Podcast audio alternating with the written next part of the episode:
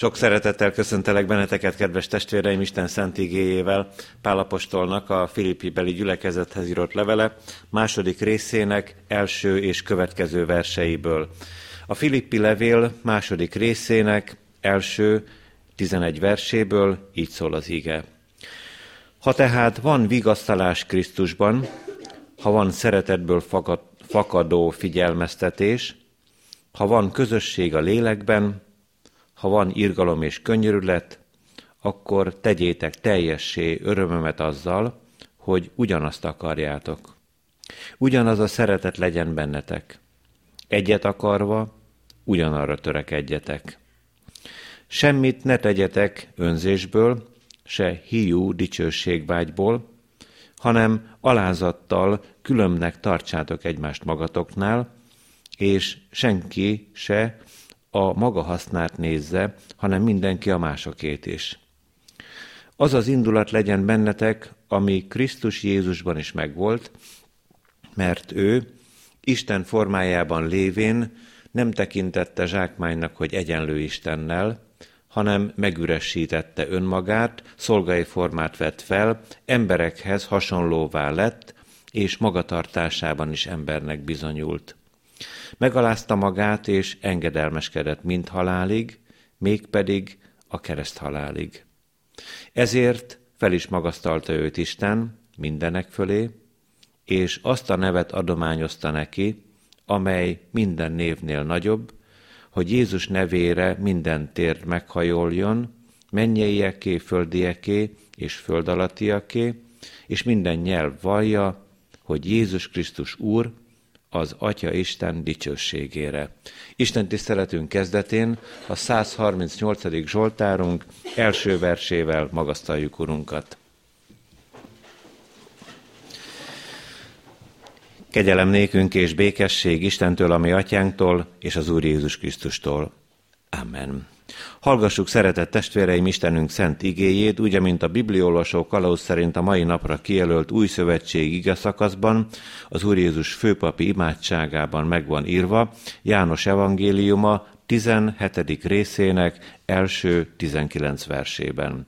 János evangéliuma 17. rész első 19 verséből szól az ige. Miután ezeket mondta Jézus, tekintetét az égre emelve így szólt. Atyám, eljött az óra, dicsőítsd meg a te fiadat, hogy a fiú is megdicsőítsen téged, mivel hatalmat adtál neki minden halandó felett, hogy mindazoknak, akiket neki adtál, örök életet adjon. Az pedig az örök élet, hogy ismernek téged, az egyedül igaz Istent, és akit elküldtél, a Jézus Krisztust. Én megdicsőítettelek téged a földön azzal, hogy elvégeztem azt a munkát, amelyet rám bíztál, hogy elvégezzem. És most te dicsőíts meg, atyám, önmagadnál azzal a dicsőséggel, amely már akkor az enyém volt te nálad, mielőtt még a világ lett. Kijelentettem a te nevedet az embereknek, akiket nekem adtál a világból. A tieid voltak, és nekem adtad őket, és ők megtartották a te ígédet. Most tudják, hogy mindaz, amit nekem adtál, te tőled van, mert azokat a beszédeket, amelyeket nekem adtál, átadtam nekik, ők pedig befogadták azokat, és valóban felismerték, hogy te tőled jöttem, és elhitték, hogy te küldtél engem. Én ő értük könyörgök. Nem a világért könyörgök, hanem azokért, akiket nekem adtál, mert a tieid, és ami az enyém, az mind a tied, és ami a tied, az az enyém, és megdicsőítetem ő bennük. Többé nem vagyok a világban, de ők a világban vannak, én pedig te hozzád megyek. Szent atyám, tartsd meg őket a te neved által, amelyet nekem adtál, hogy egyek legyenek, mint mi. Amikor velük voltam, én megtartottam őket a te nevedben, amelyet nekem adtál, és megőriztem őket, és senki sem kárhozott el közülük csak a kárhozat fia, hogy beteljesedjék az írás. Most pedig hozzád megyek, és ezeket elmondom a világban, hogy az én örömöm teljes legyen bennük. Én nekik adtam ígédet, és a világ gyűlölte őket, mert nem a világból valók, mint ahogy én sem vagyok a világból való. Nem azt kérem, hogy vedd ki őket a világból, hanem, hogy őrizd meg őket a gonosztól. Nem a világból valók, mint ahogy én sem vagyok a világból való. Szenteld meg őket az igazsággal, a te igéd igazság. Ahogyan engem elküldtél a világba, én is elküldtem őket a világba.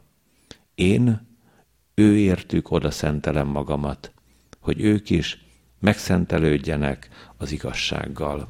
A kegyelemnek Istene tegye megáldottá, szent ígéjének meghallgatását, szívünk befogadását és megtartását. Jöjjetek, hajtsuk meg fejünket az Úr előtt, imádkozzunk. Drága édesatyánk, örökkévaló Szent Istenünk, imádunk és magasztalunk téged ezen a reggelen, amikor eljuttattál a te szent hajlékodba, készséget adtál a szívünkbe, hogy veled találkozzunk, és hogy a te népednek tagjaival is testvéri közösségben lehessünk együtt. Köszönjük, hogy gondod van rejánk, gyermekségünktől fogva, és napjainkhoz napokat toldasz, amikor erőnk meghanyatlik, békességet teremtesz a szívünkben, amikor a sátán össze akar zavarni és háborúságot akar támasztani bennünk, számíthatunk rejád mélységekben és magasságokban. Könyörülj meg rajtunk, hogy amikor biztos alapon állunk a te egyszülött fiadnak, az Úr Jézus Krisztusnak a drága, megváltó szeretete vezet bennünket, akkor is hadd maradhassunk alázatban a te színed előtt, és hadd láthassuk őt a legnagyobbnak, aki mindent megtett, mi értünk, hogy megszabadítson a sátánnak a kezéből. Köszönjük te neked, drága megváltunk, hogy te imádkoztál értünk az atyához, hogy oda vitted a mi szegényes, sokféle problémával, küzdelemmel megvert életünket a menny királyi széke elé, és tudjuk, hogy csak te érted, nem utasít el az Atya. Köszönjük közben járó szeretetedet. Köszönjük, hogy te mindannyiunkra odafigyelsz külön-külön is. Áld meg a bizonyságtételt, és áld meg a szívünket, hogy egyé lehessünk benned. Légy itt közöttünk, élő szent lelked által, és kegyelmesen hallgass meg minket. Amen. Azok az igék, amelyek alapján bizonyságot szeretnék tenni előtetek, meg vannak írva a már felolvasott ige szakaszban, János Evangélium a 17. részének 4., 5. és 22. verseiben. János Evangéliuma 17. részének 4. és 5. verséből, és majd a 22. versből így szól az ige. Én megdicsőítettelek téged a földön azzal, hogy elvégeztem azt a munkát, amelyet rám bíztál, hogy elvégezzem. És most te dicsőíts meg, atyám, önmagadnál, azzal a dicsőséggel, amely már akkor az enyém volt te nálad, mielőtt még a világ lett. A 22. vers, én azt a dicsőséget, amelyet nekem adtál, nekik adtam, hogy egyek legyenek, ahogyan mi egyek vagyunk. Eddig Isten üzenete.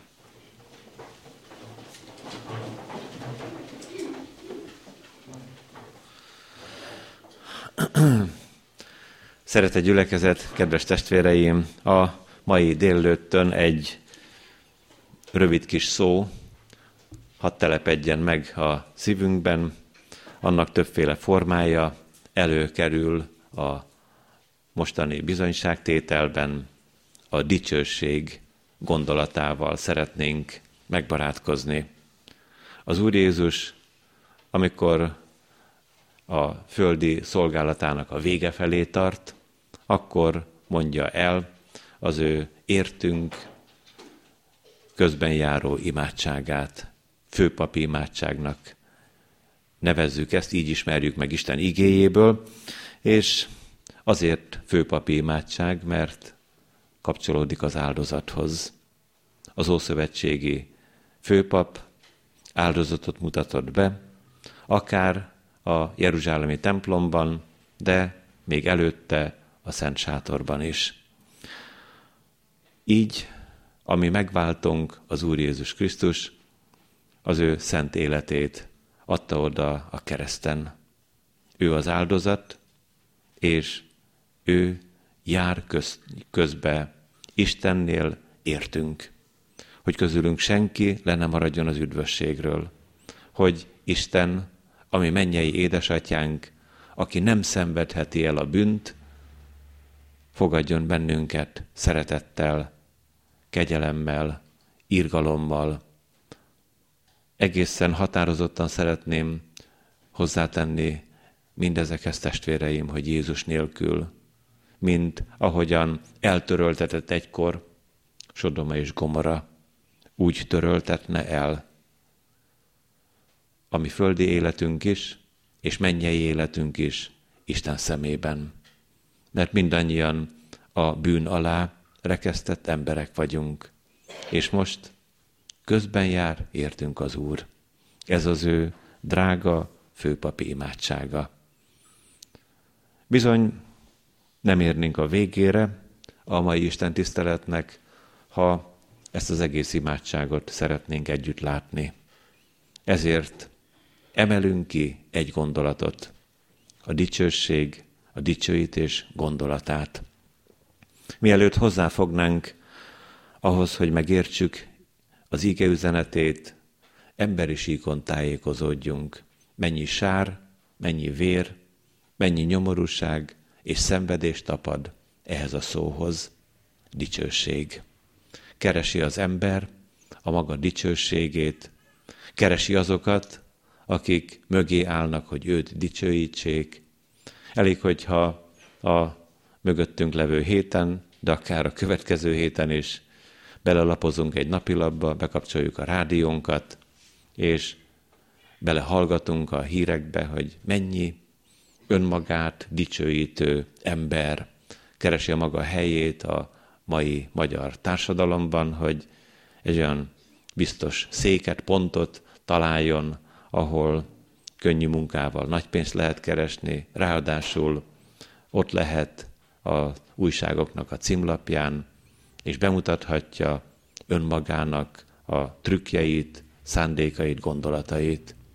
De nem csak a sötét politika világában találjuk meg ezt, testvéreim, hanem ha arra gondolunk, hogy Isten az embert férfia és asszonyát teremtette, akkor a dicsőség, a dicsőítés dolgában mindkét nem visszaél, ezzel ugyancsak újságoknak a címlapjain, meg a reklámok világában megjelenik a női szépség, és megjelenik a, a férfi erő, a testépítő férfiaknak a különleges alakja, és kifogynánk a szóból, hogyha ö, emberi területen tájékozódnánk, mit jelent az, amikor önmagát dicsőítő, önmaga méltóságát, hatalmát bemutató embereknek sorát sorakoztatnánk fel.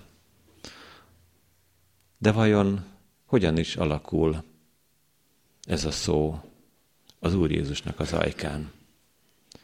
Vajon helyére kerül-e, és lehet-e szép? Ez a kifejezés dicsőség, dicsőítés.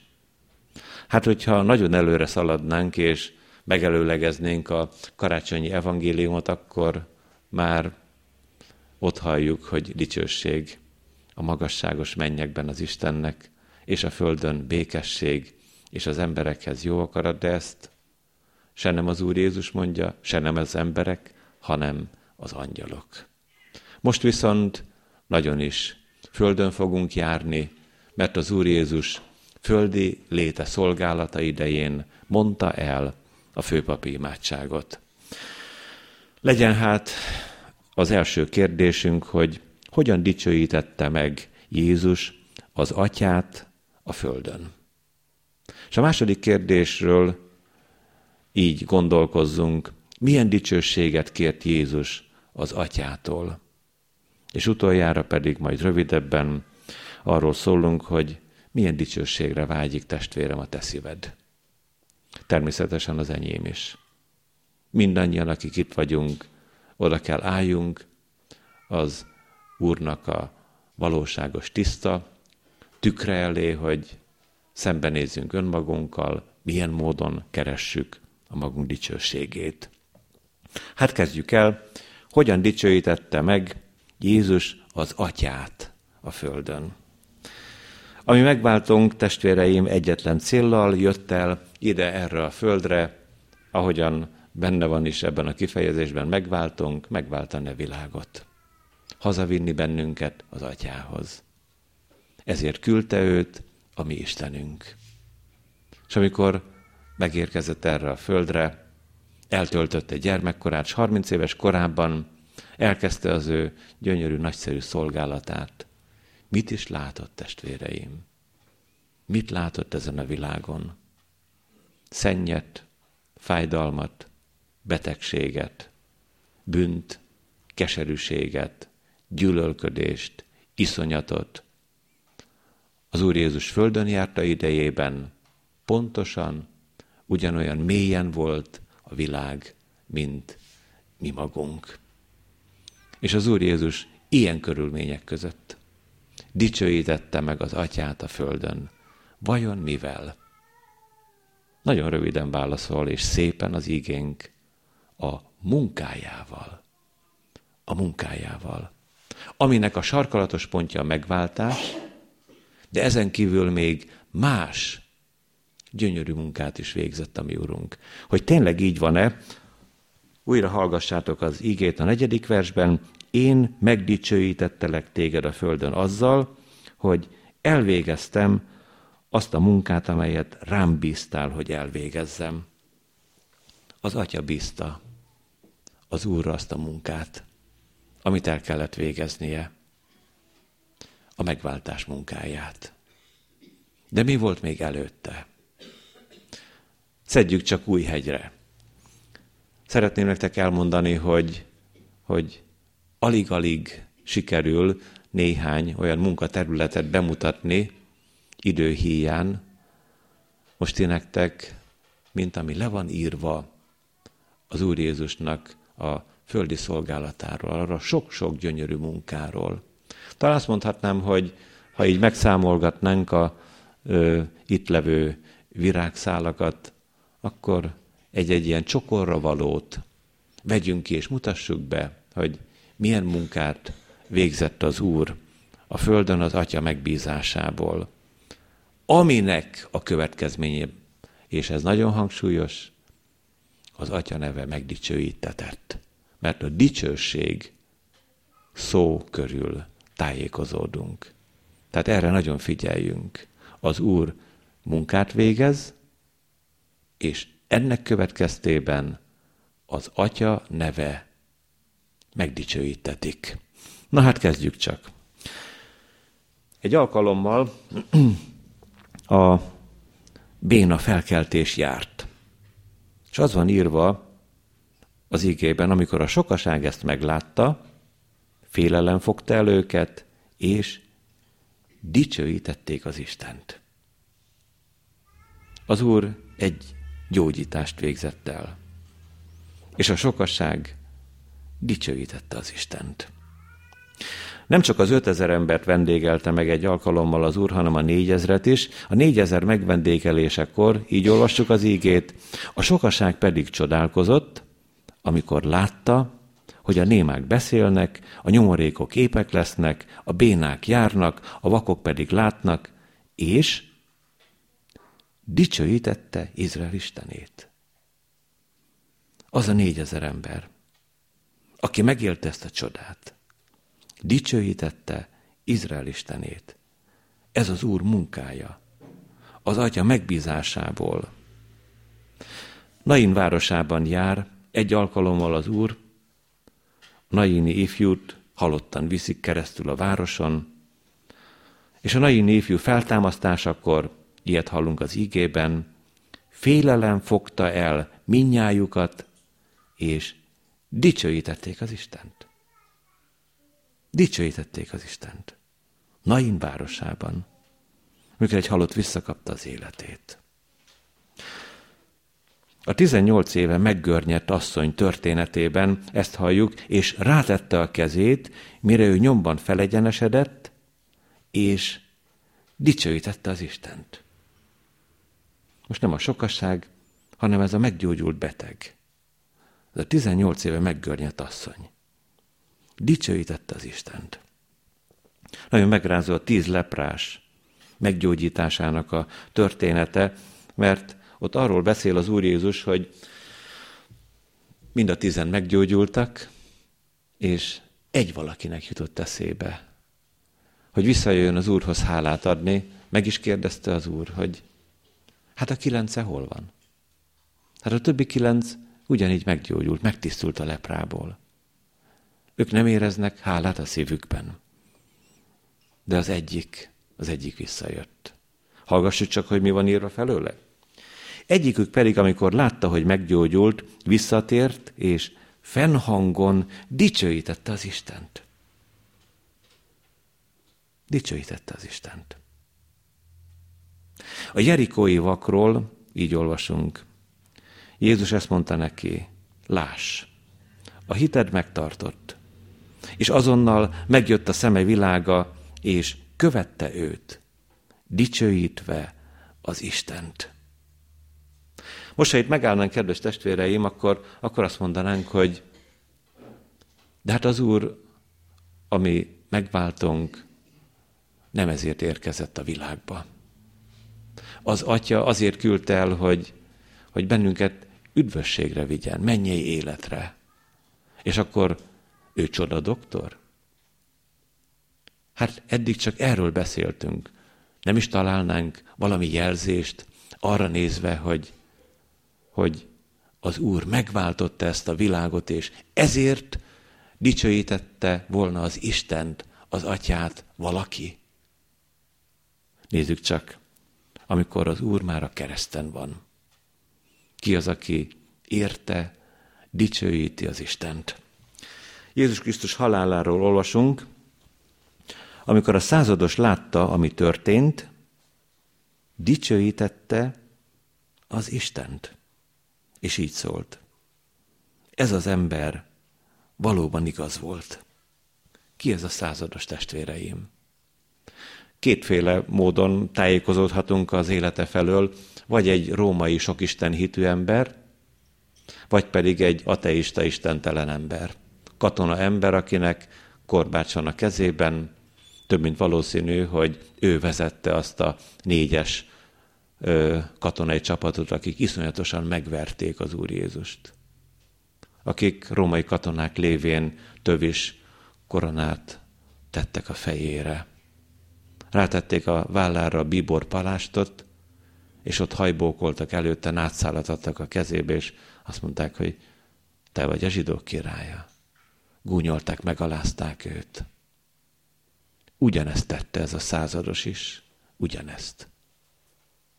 Aztán látott ott egy megtérő latort, aztán hallotta az Úr Jézusnak az utolsó szavait, atyám, bocsáss meg nekik, mert nem tudják, mit cselekszenek, és én Istenem, én Istenem, miért hagytál el engemet, és szomjú hozam, és a többieket. És ennek a, ennek a kemény katona embernek, ennek a durva, faragatlan alaknak megváltozott a szíve. És most már nem Jupitert, és mit tudom én, miféle fából, aranyból, ezüstből kifaragott istenképeket imádott, nem ezek jutottak eszébe, hanem az Isten, az Isten. És dicsőítette őt. Dicsőítette Istent Jézusért, az ő megváltó szeretetéért mert odaadta az életét. Ezért az egész világért.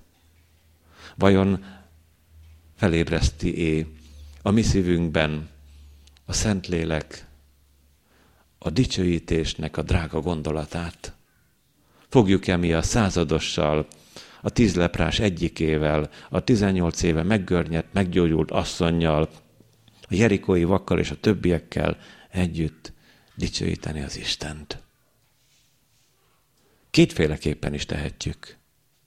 Én azzal már nem szaporítom a szót testvéreim, hogy megint csak egy csokorra valót szedhetnék össze. A mögöttem levő évtizedekből, amikor kifejezetten szó szerint halálos veszedelemből mentett meg engem az Úr. Többször történt ilyen. Azaz, jöttem ki kórházból is, úgy is meggyógyított, és sokféleképpen beszámolhatnék nektek ezekről. És amikor megváltott, és amikor néven szólított, úgy zörgetett a szívem ajtaján, hogy azt mondtam, Uram, mostantól kezdve te rólad szeretnék bizonyságot tenni. És a te hatalmadról és a szeretetedről akarok elmondani valami nagyon jót mindenkinek, mert én a tied lettem. Nem. Akkor történt ez velem, amikor készülődtem lelkipásztornak. Bőven lelkipásztor voltam, amikor én ezt megéltem, testvéreim. Vajon a megváltásért tudjuk-e dicsőíteni a mi Istenünket? Mert igazi életet adott nekünk, mennyei életet kínál nekünk. Bizonyosan a irodásokban végig kísértétek ti is azt, a, azt az orvosi bravult, azt a csodát, ami történt a Debreceni klinikán, amikor egy kis pici baba ö, úgy született, születhetett meg, hogy az édesanyja kómában volt, agyhalál állapotában, és 15 héthez még sikerült másik 12 hetet tenni. És tényleg igaz, orvosi bravúr. Aztán nem volt ott az Isten.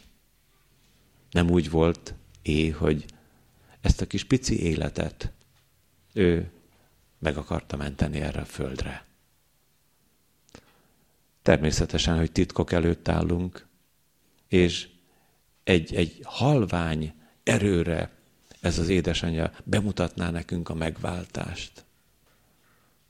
Életet adott a picinek, aztán a veséit, a máját és mit tudom én milyen szerveit beültették halálos beteg emberekbe, hogy azok is meggyógyuljanak. Hát testvéreim, ha ezt a képet látjuk magunk előtt, akkor az Isten fia, ami drága megváltunk, meghalt a mi bűneinkért, hogy életet igazit kapjunk, mennyeit. Vajon tudnánk-e mi ezért dicsőíteni az Istent? Mert az Úr mivel is dicsőítette az atyát? Az elvégzett munkájával. Elvégezte azt a munkát, amit, amit az atya rábízott. Megtörténik, hogy munkahelyeken nem azt a munkát végzik el az emberek, amit a főnökük rábízott. Mostanság hallom a hírét annak, hogy fiatalok igen jókedvel interneteznek a napi 8 órás munkaidőben, ha nincs ott a főnök. Azért testvéreim, milyen jó, hogy benne van az ígében. Az Úr Jézus azt a munkát végezte el, amit az Atya rábízott. És ezzel megdicsőítette az Istent. Az ige második gondolatában arra szeretnénk választ kapni, milyen dicsőséget kért Jézus az atyától.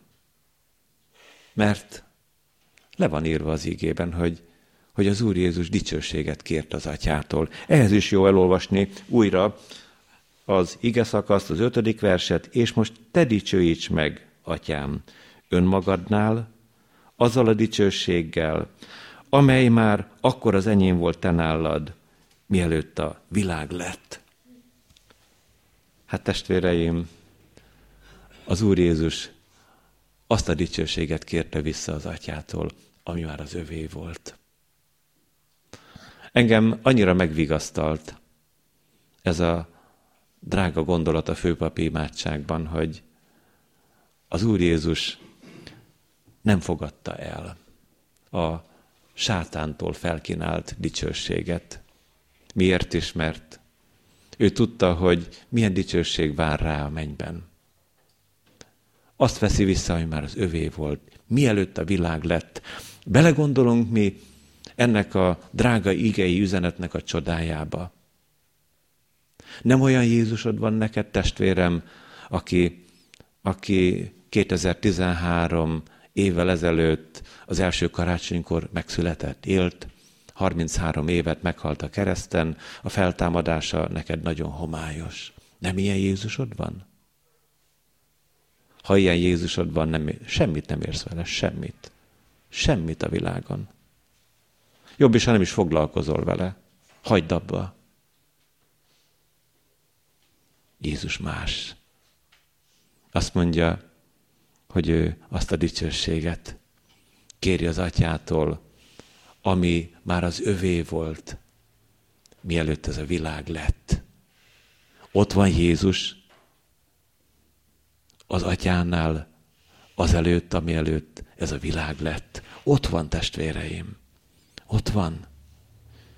Jézus Krisztus tegnap és ma is örökké ugyanaz. És most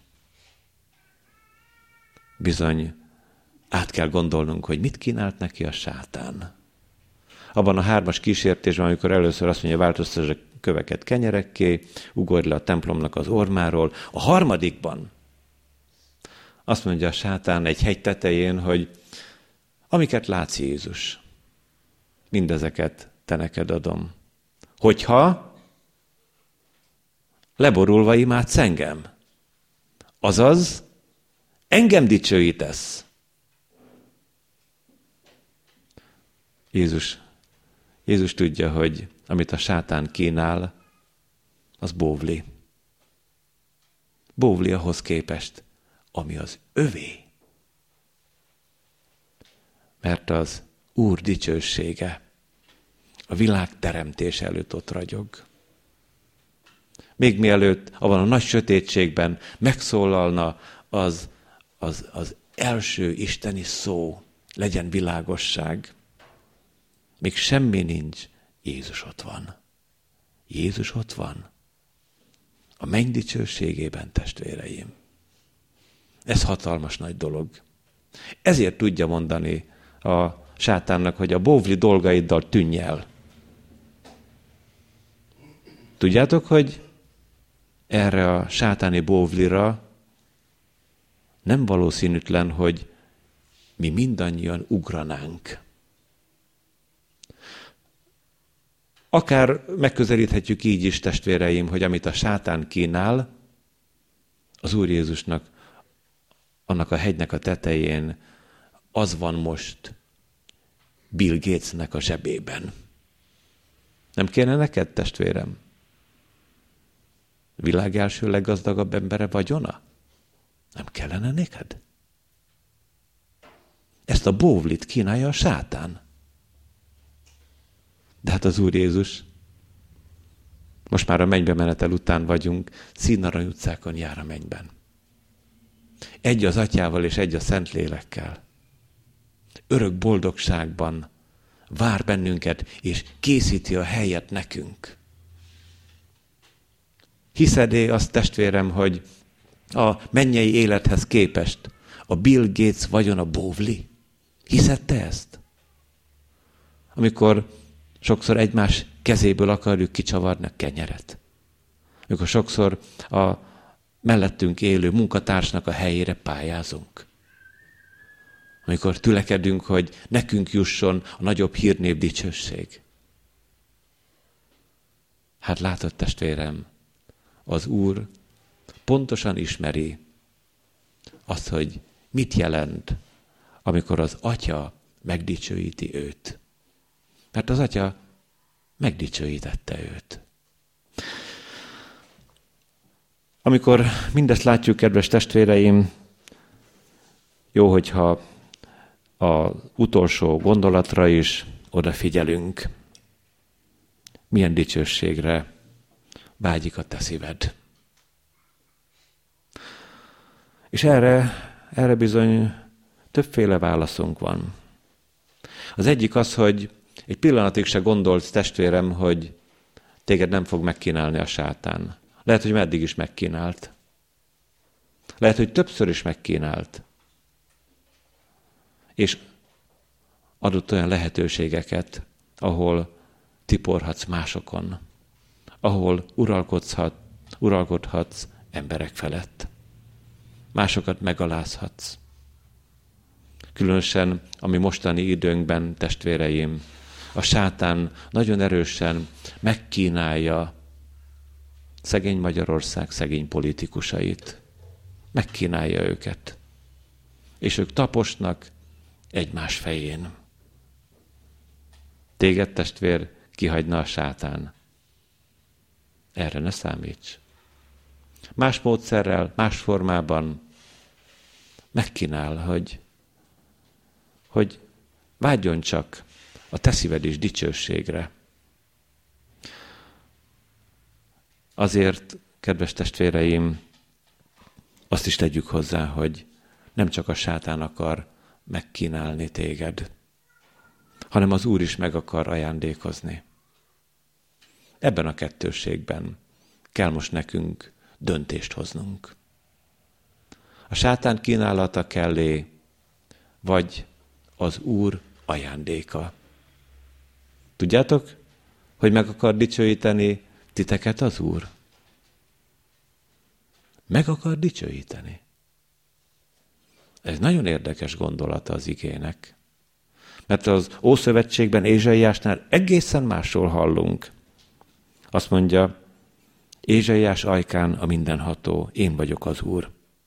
Ez a nevem. Nem adom dicsőségemet másnak, sem dicséretemet a bálványoknak.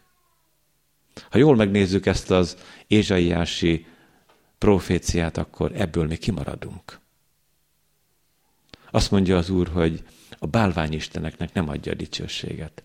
Ézsaiás proféciai szolgálata idején sok-sok bálványozó pap élt Izraelben. Azt mondja az Úr, hogy a bálványisteneknek nem adom a dicsőségemet. Rólunk pedig hallgat. Rólunk hallgat. És megszólal Jézus, és azt mondja, hogy én megadom. Én adom az én dicsőségemet. Tényleg így volna? Nézzük csak a 22. verset. én azt a dicsőséget, amelyet nekem adtál, nekik adtam, hogy egyek legyenek, ahogyan mi egyek vagyunk. Az Úr testvérem a maga dicsőségét neked adja. Nekünk adja. A gyülekezetnek adja. De mi végre? Hát az atya is megbízta Jézust, hogy végezze el azt a munkát, amit ő rábízott. És amikor az Úr, ami megváltunk, az ő dicsőségét nekünk adja, akkor meghatározza, hogy miért adja, hogy egyek legyünk. Hogy ő benne egyek legyünk. Vajon testvérem, van-e itt egy férfi, egy nő, vagy két férfi, vagy két nő? Van-e itt egy kisgyermek és egy édesapa, egy leány és az édesanyja, egy férj és feleség, akiről teljes biztonsággal, száz százalékban azt mondhatjuk, hogy mindig, mindenben egyet akart, ma is egyet akar, és ezután is egyet fog akarni. Igen, gondolkozom, legfőképpen magamat vizsgálgatva, hogy nem valószínű, hogy van köztünk ilyen. Ha van részidőben, akkor általában azért vagyunk egyek, hogy valaki harmadik ellen egyek legyünk. ha valaki ellen össze kell fogni, akkor össze tudunk fogni. És az Úr Jézus pedig azt mondja, hogy én adom a dicsőségemet te neked. És adom a dicsőségemet ti nektek, hogy, hogy egyek legyetek. Hogy úgy egyek legyetek, ahogyan én az atyával. Hogy egyek legyenek, mint mi. Én nekik adom a dicsőségemet. Nem kellene ezt átgondolni, testvéreim. Milyen messzire kerültünk a keresztől. Mi mindenféle indulat határozza meg a szívünket. És az Úr azt mondja, meg lehet ebből fordulni. És hogyha eddig viadal volt a családban, férj és feleség, gyermek és szülő, testvér és testvér, rokon és rokon, és a gyülekezetben levő testvérek között, akkor most lehet egy szívvel szolgálni az Urat. Lehet egy szívvel szeretni egymást. Nem sokkal jobb és boldogabb volna a világ. Tegnap egy olyan ajándékot kaptunk mi, Istentől, hogy úgy a családunk nagyobb része együtt volt. Jól bevacsoráztunk, úgyhogy még aludni sem nagyon sikerült a, a, a vacsora miatt, de olyan nagyokat nevettünk, és olyan sok mindent beszélgettünk, és olyan boldog volt mindenki. Mert, mert akkor sikerült úgy, úgy egynek lenni. Óriási dolog ez, testvéreim. És azt mondja az Úr, hogy ő, ő ezt kínálja. Vigyázz testvér, mert a sátán is meg fog kínálni. Az Úr meg meg akar ajándékozni. Szent lelke egységével, örömmel, boldogsággal, békességgel. Elődbe adtam az életet és a halált, válaszd azért az életet. Elédbe adtam a jót és a rosszat, válaszd azért a jót, hogy élhess mind te, mind a te magod. Amen. Imádkozzunk. Dicsőítünk és magasztalunk téged, Istenünk, hogy te az erőnek, szeretetnek és józanságnak lelke vagy, és egyben az egységnek a lelke, drága ajándéka, és a miénk lehet általad. Köszönjük, hogy mi meríthetünk a te kincseidből, közeledhetünk te hozzád, hogy közeledjünk egymáshoz, megérthetjük a te ígéret, hogy megértsük egymás szavait is. Áldott légy, hogy ezen a délőttön sem kerültél ki bennünket, hanem mélységből felemeltél, sokféle módon rendbehoztad az életünket, sokszor végezted, Úr Jézus, az Atya munkáját úgy rajtunk, hogy meggyógyítottál, megvigasztaltál, betegségből kiemeltél, lelki fájdalomból is szabadítottál. Áldott légy, hogy számíthatunk rád. Áldott légy, hogy számolhatunk veled. Akkor is, hogyha te már ott vagy abban a dicsőségben, amelyik a világnak a létezése előtt már kezdetben a tied volt. Köszönjük, hogy te ebből a dicsőségből akarsz adni a szeretetre, az egyetértésre, az egymás elfogadására, az egymás iránti igazság tételre, békességre, békesség munkálásra. Ad, hogy elfogadjuk, ad, hogy észrevegyük mindezek a te ajándékaid. Ad, hogy átláthassuk, nekünk készítetted. Köszönjük, hogy veled indulhatunk tovább ezen a mai napon, sőt a következő héten is. Ad, hogy ne az erőszakoskodás, a hatalomvágya, a hiú dicsőség keresés határozza meg a mi dolgainkat, a mások felett való uralkodás, hanem a te nevedben való szolgálat, hogy az az indulat legyen a mi szívünkben is, ami a te szívedben volt. Dicsőítünk azért, hogy te, amikor eljöttél ide mi közénk, szolgai formát vettél fel. Megüresítetted magad. Emberekhez hasonlóvá lettél, kivéve a bűnt. de hordoztad ennek a világnak a bűnét, és megbocsátottál nekünk is, amikor megyünk kereszted alá. Áldj meg bennünket otthonainkban, hogy megértsük egymás szívét. Tudjuk, hogy nem történhet ez meg másképp, ha először te magad veszel szállást nálunk, és a te szívedet értjük meg. Olyan jó, hogy te rendet tudsz tenni a szívünkben, gondolatainkban, és rád bízhatjuk magunkat. Áldásoddal szeretnénk elmenni erről a helyről, hogy örömünk te benned teljes legyen. Vigasztald meg azokat, akik megpróbáltatott helyzetben vannak, betegségből keresnek téged. Segíts haza a kórházban levőket, és áldj meg minden népet. Áld meg a körülöttünk levő nemzeteket, és áldj meg bennünket is Magyarországot.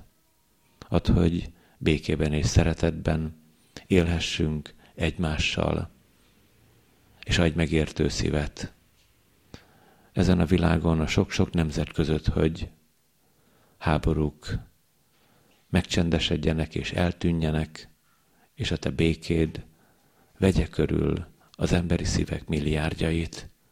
Maradj velünk, maradj közöttünk, élő szent lelked által. Amen. Együtt mondjuk el Jézus Krisztus imádságát, mi atyánk, ki vagy a mennyekben, szenteltessék meg a te neved. Jöjjön el a te országod, legyen meg a te akaratod, mint a mennyben, úgy a földön is. Ami mindennapi kenyerünket add meg nékünk ma, és bocsásd meg a mi védkeinket, miképpen mi is megbocsátunk az ellenünk védkezőknek.